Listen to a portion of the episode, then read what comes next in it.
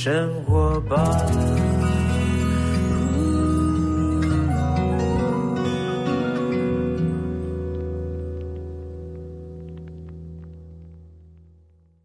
欢迎来到幸福生活吧，我是空中的 bartender 小马倪子君。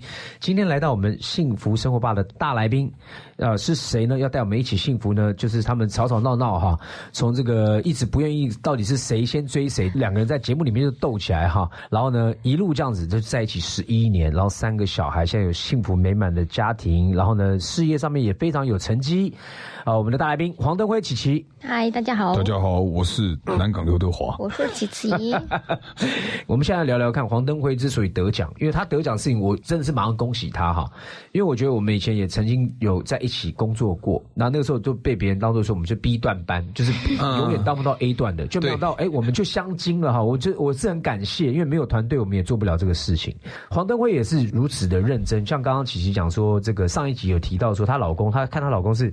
给他什么工作，他就全力以赴去做。黄德辉，讲讲你的专业。你后来唱歌先不谈啊。好，对，唱歌真的不要。好，先不要，先不要谈。嗯，对，先不要谈。我们就谈谈演戏，你如何演出一一条路线出来？你你有人设吗？你有你有说角色来之后，你有一个设定一个立场，然后我要如何的投入，然后怎么样进入那个状况吗？我觉得这个要从我第一部戏那个蒙甲时候开始讲。蒙甲，因为我真的什么都不会。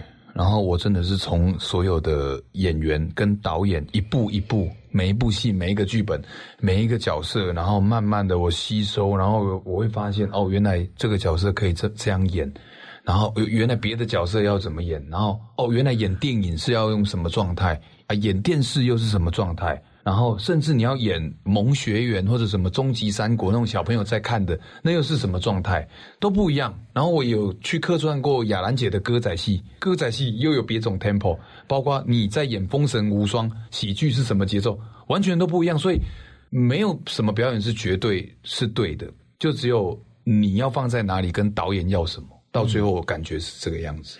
其实呢，就因为呢，黄登辉刚刚讲，他以前是觉得自己就是唱歌嘛，嗯，可是你看你刚刚对戏剧的分解哈。是如此的清楚，就等于你唱歌，你要唱你爵士，爵士就是爵士的样子，歌剧就歌剧的样子，就是不同的方式在演绎啦。嗯，但是你在戏剧当中找到自己的路线，因为你你搞不好唱歌，你没办法唱那么多种类哦。好像是，当然了，你你那你就叫你唱个 rap，你就唱不就不一定很厉害啦。又又你只会又又啊，哦，那不好听啊。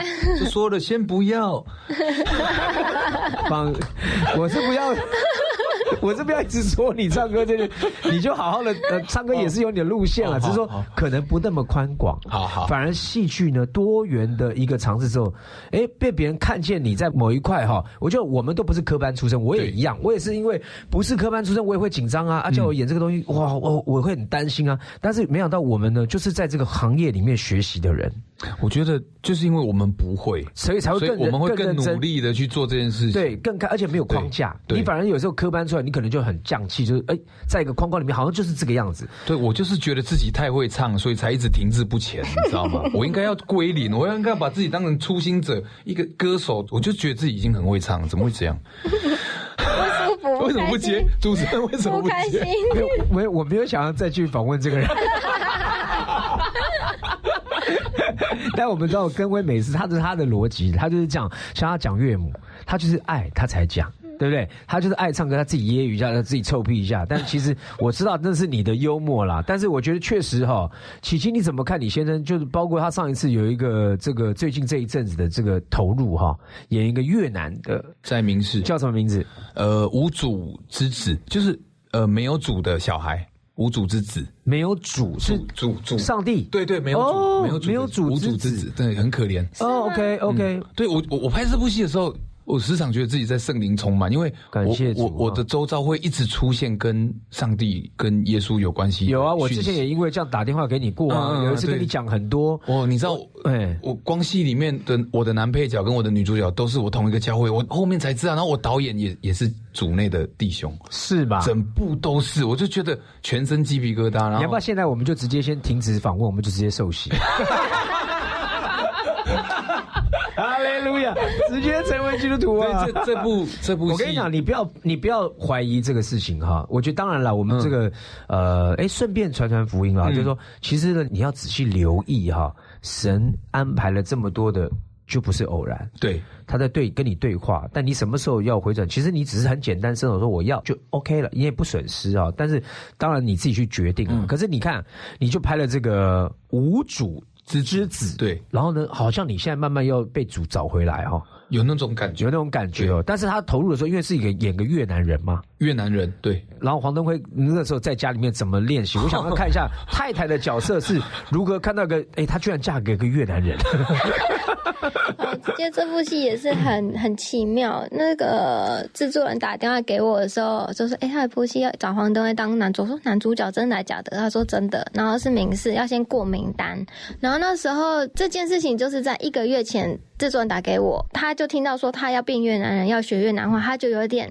觉得时间不够，他没有办法做好，问我说如果没有确定可不可以，就我们先放弃。然后我就说好，你你的状态是这样，那我就先跟制作人讲。那制作人就说，哎、我刚刚打给你，有确定哦，确定 是黄登辉演哦。我就说啊，来不及了，已经确定了。然后在确定的这同时，只剩下两个礼拜时间让他变越南人。他那时候他就他也没有对我有任何抱怨，他也就接受了。然后在这两个礼拜，我就知道他压力很大，然后帮他问有没有来台湾的南越的朋友啊，问到很多同，就是有两两个同学，然后就是这样子，然后也约一天跟同学们聊天，然后他学他的口音，然后也变成好朋友这样子，嗯然后然后就看到他的努力，然后两个礼拜后他就要拍了，然后就就去了，然后这中间我都不敢打扰他。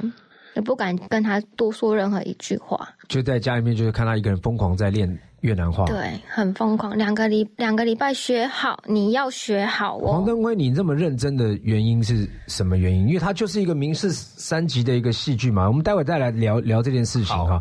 我们先听听看，这个有点 rock and roll，因为这个是马上要进入到你你要得金钟奖哦，你是得那个时候已经得了嘛，对不对？你现在这是一个，我觉得你戏剧之路呢又要再一次的开始哈。有一个有一个新的里程碑，因为这首歌呢刚好叫做《The Beginning》。嗯哼，你为什么点这首歌？这我很喜欢这个日本乐团，是一个很新的乐团，对不对？因为那时候因为老人家才听什么 Mr. Children。嗯，我以前也会听葛类啊、彩虹啊，但是这个是现在年轻人喜欢的啦。嗯 OK，、我知道这个乐团啊。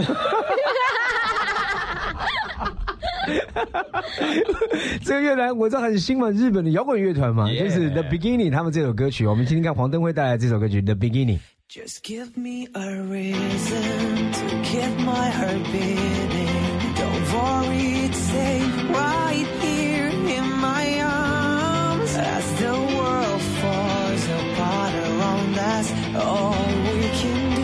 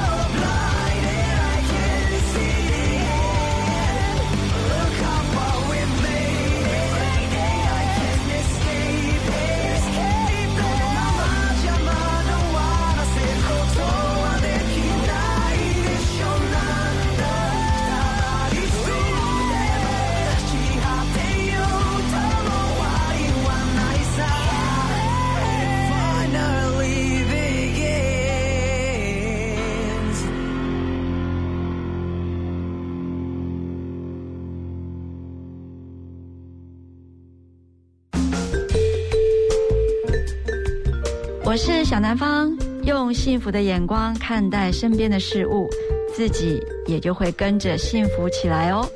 您现在收听的是 FM 一零二点五幸福广播电台，听见就能改变。欢迎回到幸福生活吧！今天的大来宾 One OK Rock OK Yeah 黄登辉耶琪琪，嗯大，家好，对，刚才就是讲说黄登辉开始投入哈，投入在那个角色当中。黄登辉，你那时候心态是什么？因为他就是一个民视的戏剧啊，就三集而已啊。当当越南人当然 OK 啦，但是因为你本身就不是越南人嘛我，不是，所以我要让自己这么短的时间变成是是不可能的，所以我必须让我在尽快的可以完成，就是多少时间给你准备？两个礼拜，哇，那真的很惊哎、然后我就马上去问说，请问有有老师可以教我们吗？他们说好有，帮我安排。于是我就先先去上越南音标，嗯，我全背，我把越南音标全背下来，怎么发音全背下来之后，我就觉得我边背的时候我就已经在崩溃，我觉得这太多了，这太扯，两个礼拜我还在背音标，我就问一下，你可以让听众朋友听听看吗？啊，你说那个些音标吗？对啊撒会海，撒会海洋昂，这是金本的一个五五个声调的的为什发音。这怎么听起来说你为什么害人啊？没有没有，它有很多海洋啊我我刚才讲的只是声调哦，嗯。声调有五种，就是比比比如说比如说我我我我在台湾就是只对国语是这样子，嗯。然后他们有五个啊。然后他们的的音标就是不是二十六个字母，他们有越南版的啊。然后还有就是有加那个喉音，没有加喉音，有加鼻音，没有加鼻音。我我觉得一个演员哈，或者一个演艺工作者遇到这样的一个工作是极富挑战性的，其实要么就闯过去，要么就崩溃。我崩溃，我是边崩溃边闯。我你那时候有觉得你那时候有突然就回头问说：“琪琪，你为什么帮我帮我接这个工作？我不是跟你讲说来不及他没有骂我，我自己在崩溃的时候，我我一直跟我自己讲说，没有人没有这么短时间完成这些，不可能，我一定不不可能。？”他你要全程越南话演绎吗？要全程越南话就是个越南人，而且我还要讲越南国语。然后我我问那个老师说，请问一下，我现在学的这东西在越南你们是花多少时间？他说哦。这个我们是越南的国小一年级到三年级三年的时间。嗯，我说三，那你要教我多久？他说哦，那个导演说叫我三天教会你们。我说你三年国小一年级到三年级对你刚刚那个三年，感觉像在骂脏话。你要我三天学会，然后我就 我就一直在崩溃，然后我就一直在，然后后来我跟自这，真的是一个崩溃啊！我就自己跟自己讲，我我只能背多少算多少。，我问你，你当时有没有因为你曾经拿过刚刚拿到才烫烫的金钟影帝这个头衔，而有一个觉得怎么办？这是我我我不会砸了我影帝的这个我觉得那头衔吧？我觉得有压力？那我有这个压力，但是不是怕砸掉，是怕你要说砸掉也可以，就是你会觉得我我已经受到肯定了，我不能再随便没有准备好就去完成这个角色，没有准备好就去接这个角色，我一定要把它做好，所以我会更害怕我把它做不好，所以我一直在焦虑，一直在焦虑，我怕我会做不好，那你最崩溃的时候到什么状态？我就几乎每天晚上都背越南话背到天亮，然后背到就是已经我已经整个头快裂，我是你知道那种一直背东西，你到最后你的头会痛跟会胀，嗯，然后就是整个那就是血压高了，去看一我不知道。看 然后还要唱越南歌，哦，还要背。歌，然后还要背，然后我觉得最崩溃的是我要讲越南中文这件事情。OK，对。其实等于是说，我们想说演都是演，其实你是要有一个灵魂进来。对我我那你要有一个越南的那个魂啊，对。那个那个真的就是我就是越南人的那个状态，要把它演绎出来，那个是最难的嘛，就是那个状态，那个是最难的。我要找那个那你后来如何突破那个崩溃？就是我就是 OK，然后觉得说我有自信上台演，呃，我觉得，因为我看完整个剧本下来，我会发现有几场戏是要讲大量越南话的。我跟你讲，只要你在背啊，只要你你的脑海里面有有你在背越南话，那个表演就不成立，那表演一定是假的，那个不好看的。嗯，所以我必须让我自己真的那一段越南台词已经内化到我不用去背它。所以我在还没开拍前，我就一直在准备最最难的那一段越南台词。嗯，所以我一直因为要走心。对我要我要让那那那一些那那一场戏，在我在讲那些越南话的时候，我根本不用去想那些台词，那些台词就变成我的呼吸，那么自然，我才有办法做表演。于是，我全部的精力都花在那里，嗯，然后透过这一场戏，我希望可以让自己最快到达那个呃所有越南话内内化，然后台词全部都吸收那个状态。那一场最大的过了之后，你会发现那一大串的越南话里面有很多，比如说你我他，或者是然后，或者是是啊，或者一些介系词跟自然的回复一些简单的一些连接词，那那一段过之后，在其他场次会重复出现，我就觉得，哦，还好我我方向对了。这是你抓到练功的要领。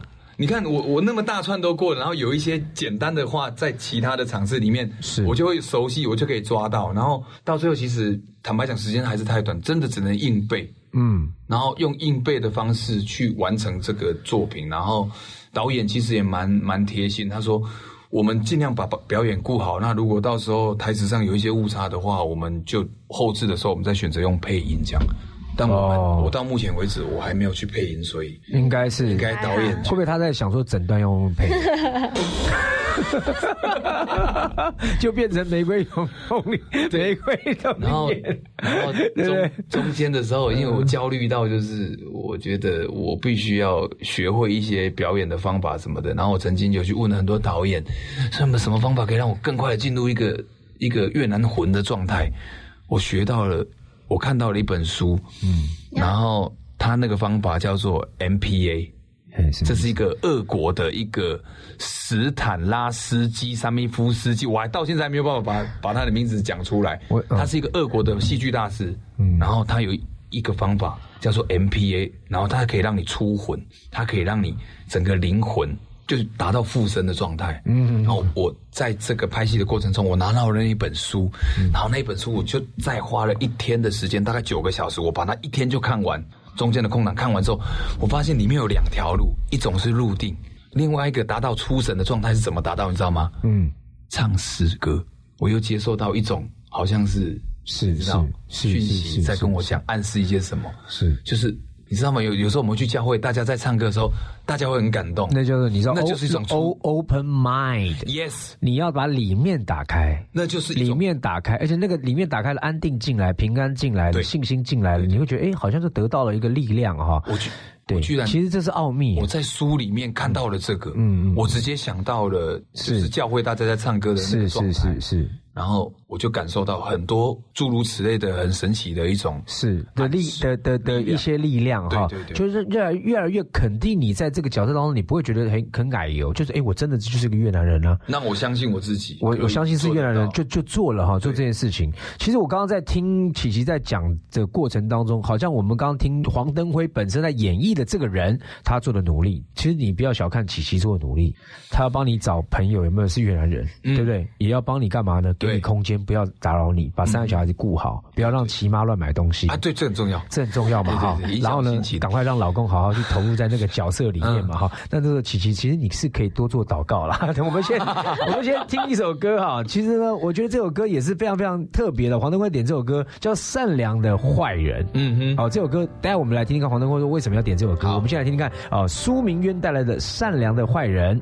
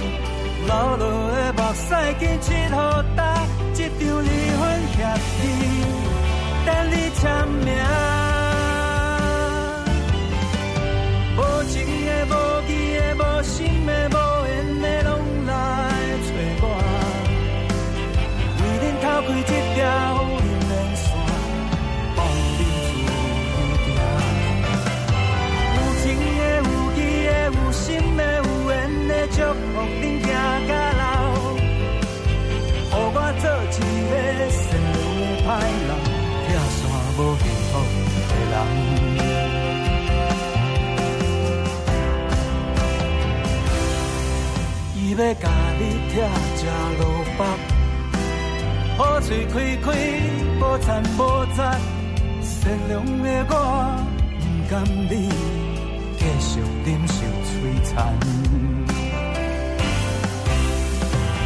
当初伊的酒纸，拢是无影无食，我甘愿做一个歹人。一刀切断恁的姻缘无情的、无义的、无心的、无缘的，拢来找我，为恁偷开这条姻缘线，放恁自由行。有情的、有义的、有心的、有缘的，祝福恁行到老。予我做一个善良的歹人，拆散无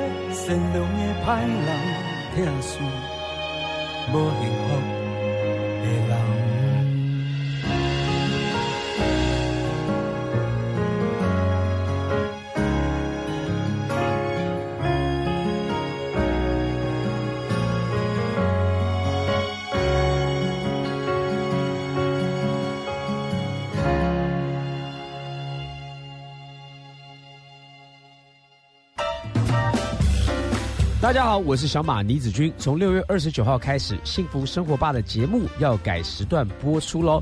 从每周一至周五下午两点到四点，改成每周一至周五下午三点到五点。让好听的音乐陪伴你一起生活吧。欢迎继续收听 FM 一零二点五幸福广播电台。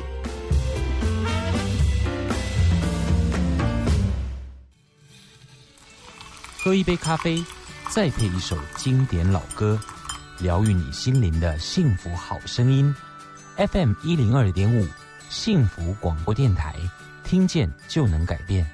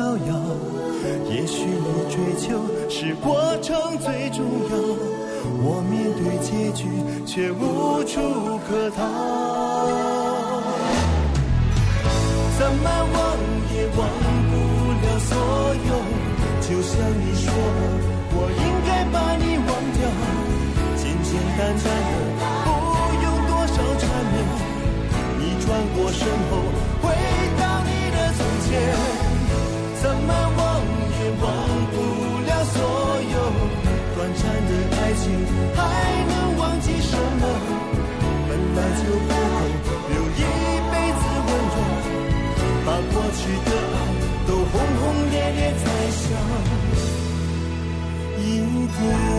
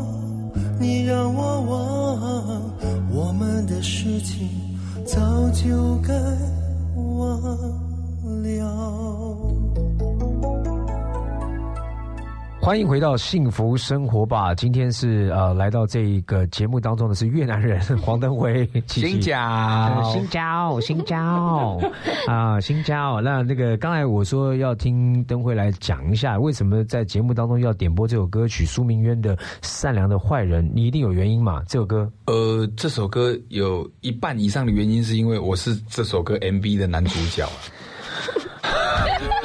敢笑什么啦？我因为 MV 拍的我觉得蛮好看的，而且歌又好听，所以我想跟大家推荐一下。然后这歌手有的故事很感人，我觉得太太感人，就是。他以前是叫苏和珍，他是一个歌手，然后为了现实生活，他去考律师，他就后来变成大律师哦。现在是很多像 B N W 很多很多大公司的呃法律顾问。嗯，那后来有一次他在骑脚踏车的时候不小心摔伤了，那个手有骨折到严重到当下，他想说这个手已经快废掉的时候，他想到怎么办？我以后还能不能弹吉他？他不是想说我会不会死，或者是我以后会不会不能当律师？他想说，我以后还能不能弹吉他？然后这件事情过了之后，他他复原之后，他告诉自己，原来他当初最最想完成的那个音乐的梦想一直在他的心里面，所以他鼓起勇气，他在发行了这一张专辑，然后他想要继续弹着他的吉吉他唱歌给大家听。我被他感动到，因为。他他想他想做的就是我想做，但是我做不到，所以我就我就义不容辞的帮他拍了 MV 这样。但是好妙哦！你刚刚听了这这个在说明院这个跌断手的故事，跟善良的坏人，我我没有办法连在一起。我以为 我以为是说他本身发现说他是一个呃，因为当律师帮别人打很多官司啊，看到也有很多也有很多善良的坏人哦，有冤狱就是有冤狱对不对哈？对哦对，可能因为跟他的背景故事才会创作嘛，对不对？都有都有。对对对，但我觉得这个黄登辉也是感觉上善良的坏人，就是你可能不不认识他，会觉得说，哎，这个人怎么坏坏的人，哦痞痞贼贼的哈，好像对还会这样讲岳母，没礼哈但貌这样对，没礼貌，没礼貌哈。但是其实对，其实你了解他之后呢，这就是他用用这种方法掩饰他的尴尬，跟有时候这种你懂撒娇。我，你怎么那么懂我啊？我是米朗。喂，不能这样，不能这样。好了，我就谦卑一点了，因为我了解了，因为看都都懂了哈，就是他是这样的一个一个一个人，很单纯哈。那一路上呢，我觉得你们都互相成为对方的帮助。你有没有这样认为？你琪琪真的是蛮大气的啦不。止，我觉得不只是我老婆，我看现在那个现在听众朋友没有没有没有看到哈，现在黄登辉马上去握他太太的手 哦，哇，有没有？哎呦，我的天哪！真的，好来，我我在这这边讲一个良心话，以前做效果就算了，好好不只是我老婆，包括我的小孩，每一个孩子都是，他们都是上帝带来帮助我，让我更有能量跟力量去做任何工作的，嗯。包括我的岳母，如果没有我的岳母帮我带小孩，我真的没有办法发挥我正常的实力在我的工作上面，这是非常重要，真的。我觉得哦，就是圣经里面就在讲嘛，这个呃太太要顺服先生哦，然后呢，这个先生要爱护妻子，如同爱护教会，就像耶稣舍己。其实你们就在做这样的范本，因为就像刚刚刚琪姐讲说，哎，我老公投入的工作他是舍己，因为工作很累啊，很累。谁不希望能够骑重车天天环岛啊？真的？我干嘛每天去接戏，然后搞得个越南人，老搞得我快崩溃了。对 我我干嘛？不就我对，不就是为了就是一家嘛？一家有这一家，我要扛起这个东西啊。但是我觉得，呃，这个也不是说，现在有些家庭不见得男主外女主女主内，有些时候是不一定的啊、搭配。但是夫妻就是要同心合一哈，不管是谁现在工作上面比较发展比较好，神祝福哪一个，另外一半就是要在不同的状态去支持他，对不对？然后呢，彼此在共同经营一个像是。公司企业一样，因为家庭就像企业，你不能讲说，哎，这段时间生意不好，我们就把它解散了，不可能嘛，嗯，对不对？家庭就是一直要维持下去的，所以呢，哎，刚才黄登辉终于讲出一些人话了、啊，就是要感谢太太，感谢岳呃呃岳母哈，我觉得他就是善良的坏人，但是你，一路上都有人这个。呃，帮助你，我们讲一讲好了，先不要讲夫妻，我们讲讲，但是也可以讲到对方哈。你觉得这一路到，你觉得你最感谢的一位贵人，他怎么改变了你？改变我最改变你哦，改变你哦。有很多层面跟不同的阶段呢。嗯嗯，就比如说，如果是改变我的表演上的启蒙，或者是改变我价值观上面的启蒙，都不同人呢。嗯，那我要讲谁呢？非常多嘛哈。就还蛮多的。其实我贵人嘛，我觉得我觉得我觉得先别谈那个专业领域的，就改变你价值观，我觉得这很重要，因为一个人要有价值观被改变，而且你要告诉我你什么价值观一被改变。男一男一女，一男一女，男的是顺哥。哦，顺哥，因为那时候我我什么都不懂的时候，我跟着他，他其实没有教我太多演艺圈的东西，嗯，他在教我怎么做人，然后我跟在他身边帮他开车的过程中，我学会了很多待人处事的道理，嗯，然后礼貌很重要，嗯然后长幼有序，伦理。然后伦理、时间观念，他他很凶，他很严格，嗯，我在那边有一种好像不是刚退伍嘛，又怎么又当兵的感觉，是。但是我觉得，在这个很严格的过程中，把那个我可以吸收到很多观念也好，然后跟一些价值不同的价值观。对，我觉得最后这些严格的规矩都是温度啊。对，都是对我们人最有帮助的事情，对不对？所以你感谢顺哥对改变了你的呃心态心态。做人处事的心态。OK，那你说女的呢？女的是佩珍姐，哎，李佩李佩珍带完米来的好幸福。她也来过我们节目，佩珍是我很好的朋友。你知道吗？她多么心思细腻到多么贴心，多么温柔。我在什么呃，连谐星都不是，连一个助理主持人都不是的时候，我就有活动了。那时候我跟他同公司而已，然后我是他的小师弟，然后我只是跟他说：“佩珍姐，你好会主持活动、记者会跟一些校园啊什么的，好厉害哦！我想学。然后说：“啊，小师弟，你想学啊？啊，不然你我那有活动，我得叫你来，你得在边下看呢，好不？”从那一那那一次开始之后，后面每一场他的活动，他都会带我去，嗯，他都会在叫我在旁边看，他都会 cue 我上去，嗯，他都会让我有机会表演，嗯，然后我永远记得在二零零七年，零七年哦，现在是二零二零喽，十三年前的一场淡水跨年，嗯，李佩珍单人独挑大梁自己主持。他自己跟那个活动公司说，我要找一个小师弟来帮我，嗯。他不用钱这样，嗯。就叫他来帮忙。结束之后，哎、我是没有酬劳的，他包了一包红包给我，嗯。他让我有机会上台去主持跨年，累累积跨年的经验。我那时候什么都不是，然后他还包了一包红包给我，嗯然后过年的时候，过年是，也有包红包，压岁钱，嗯。我就是感动到一个不要不要，然后就是我只是他的一个小师弟，而且我我跟他也没有熟到那么熟，我只是问他说我要怎么学主持，是。他居然可以这么无私的，然后提膝。对我就就是提膝，到后来我生小孩，我第一胎皇太后的时候，我家是那种 五层楼要爬很很累的那种很破旧的公寓，他从一楼爬上来，然后带了很多东西呀、很多小朋友的用具上来给我，然后抱我的小孩，然后跟我说你很棒，然后要加油。我觉得佩珍到现在依然如此哈、对她真的是一个非常非常好的一个人。然后，但是呢，琪琪呢，琪琪有没有什么你觉得人生当中你的贵人？应该是我妈吧？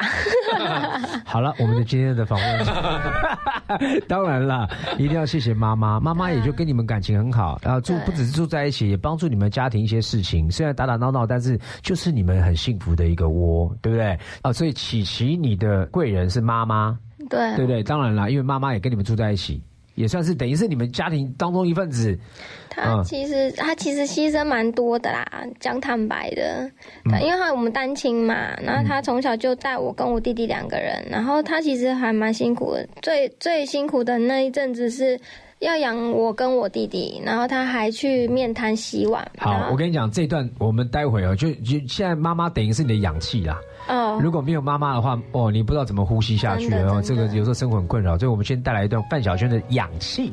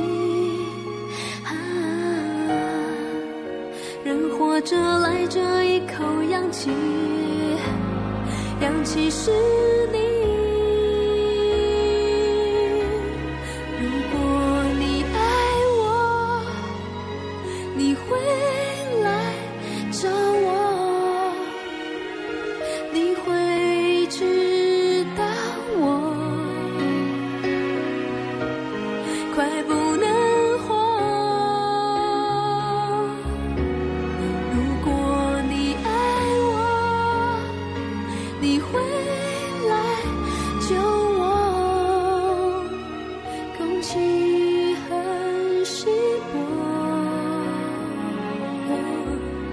因为寂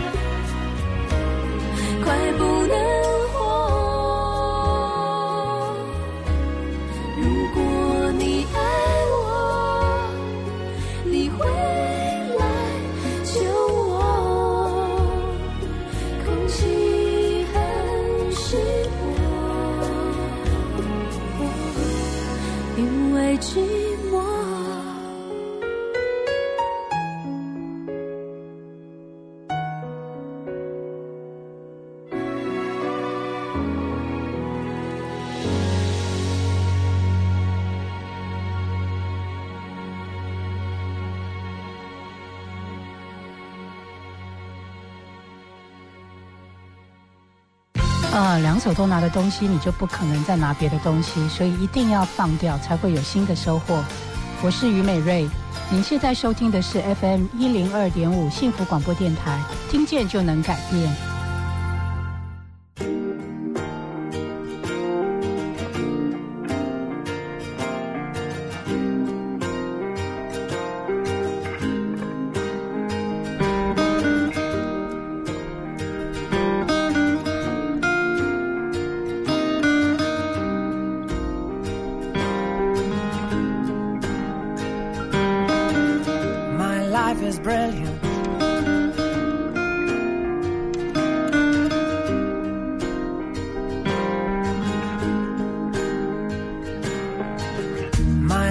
Is brilliant. My love is pure. I saw an angel. Of that I'm sure. She smiled at me on the subway. She was with another man.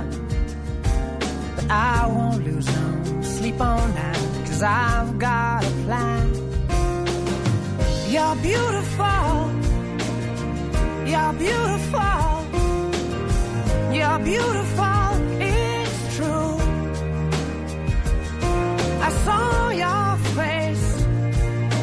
Crowded place. And I don't know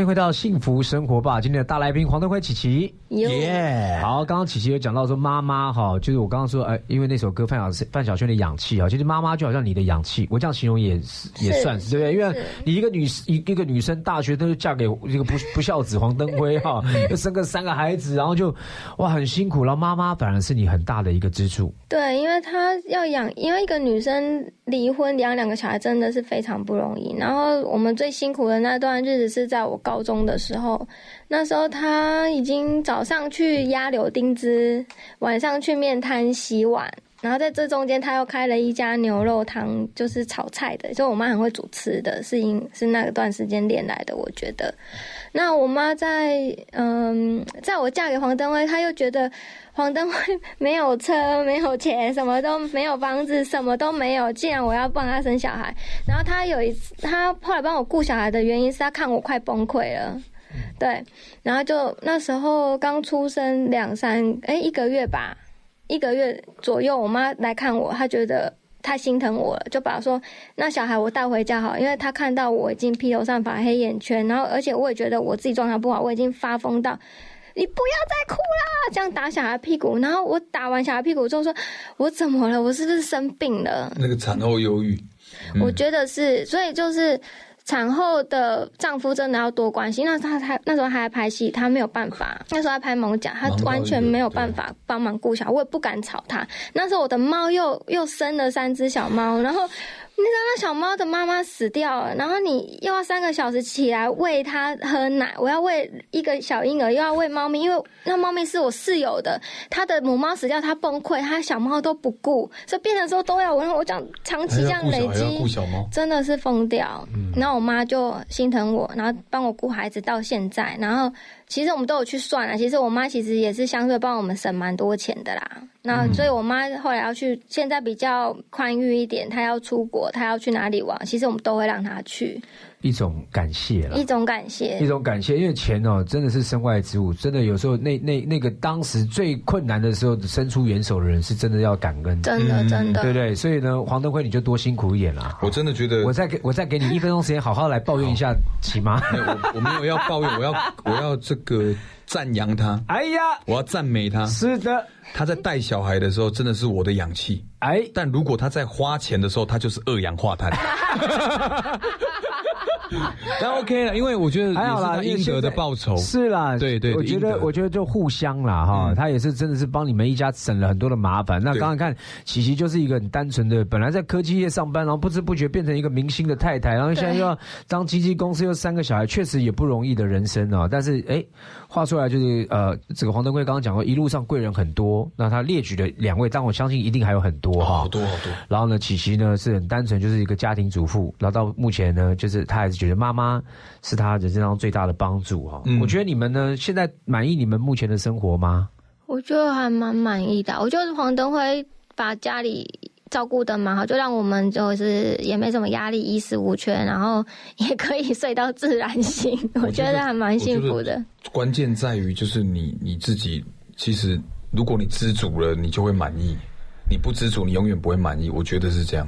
呃，我我懂了。我我我我觉得，我觉得这个话真的是可以规劝很多人。应该说，我们不要为没有的抱怨，要对有的珍惜哈，要对有的感恩啦。我们拥有了，我们就很感恩。那不对，没有的话，哎啊，就先不要抱怨。啊，没有，你要不要争取？可以啊。嗯，你争取，你争一口气嘛。但你不要就是讲太多负面的话，或是怨天尤人啊。对对，那叫做就对了。对，做就对。哎，just。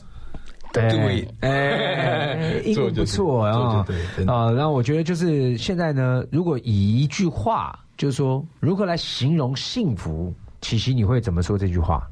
好，我觉得幸福就是全家一就是一直在一起吧，就是 OK 一起跟喜欢的人一起，不管是朋友还是什么，我觉得那就是我觉得一起哦，我觉得更深入一点，我给你一个注解哈，一家人同心。啊。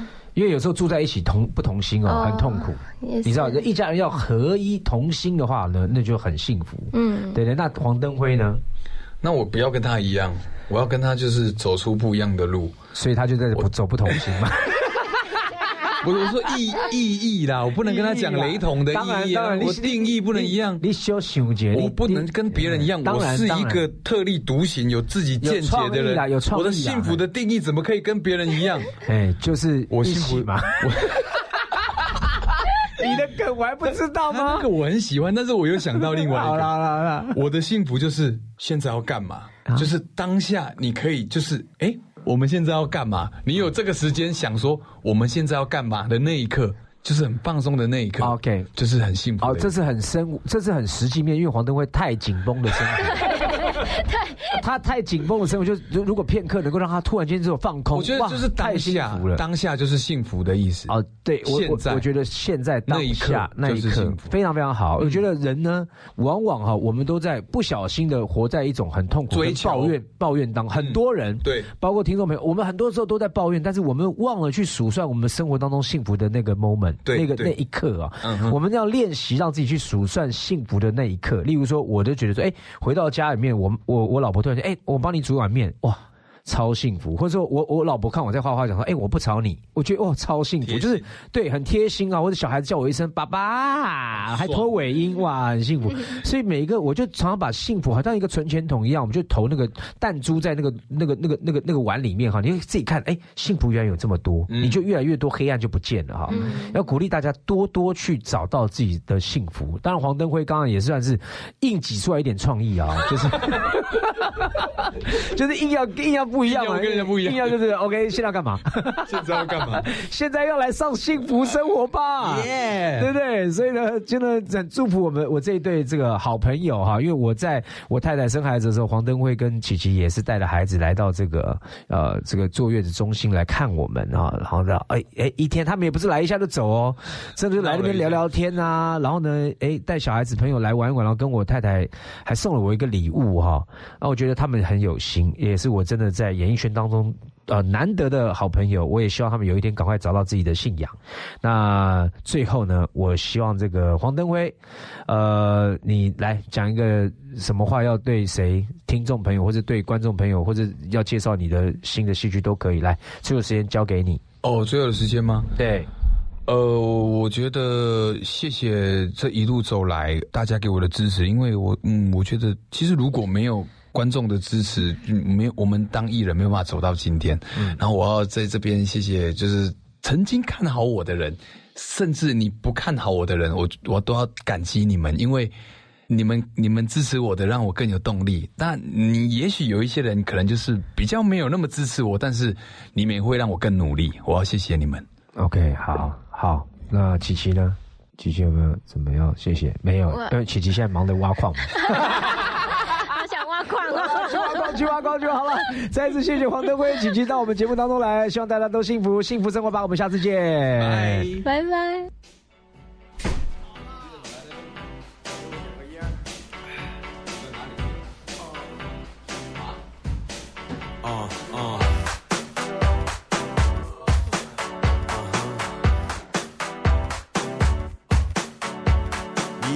做我手。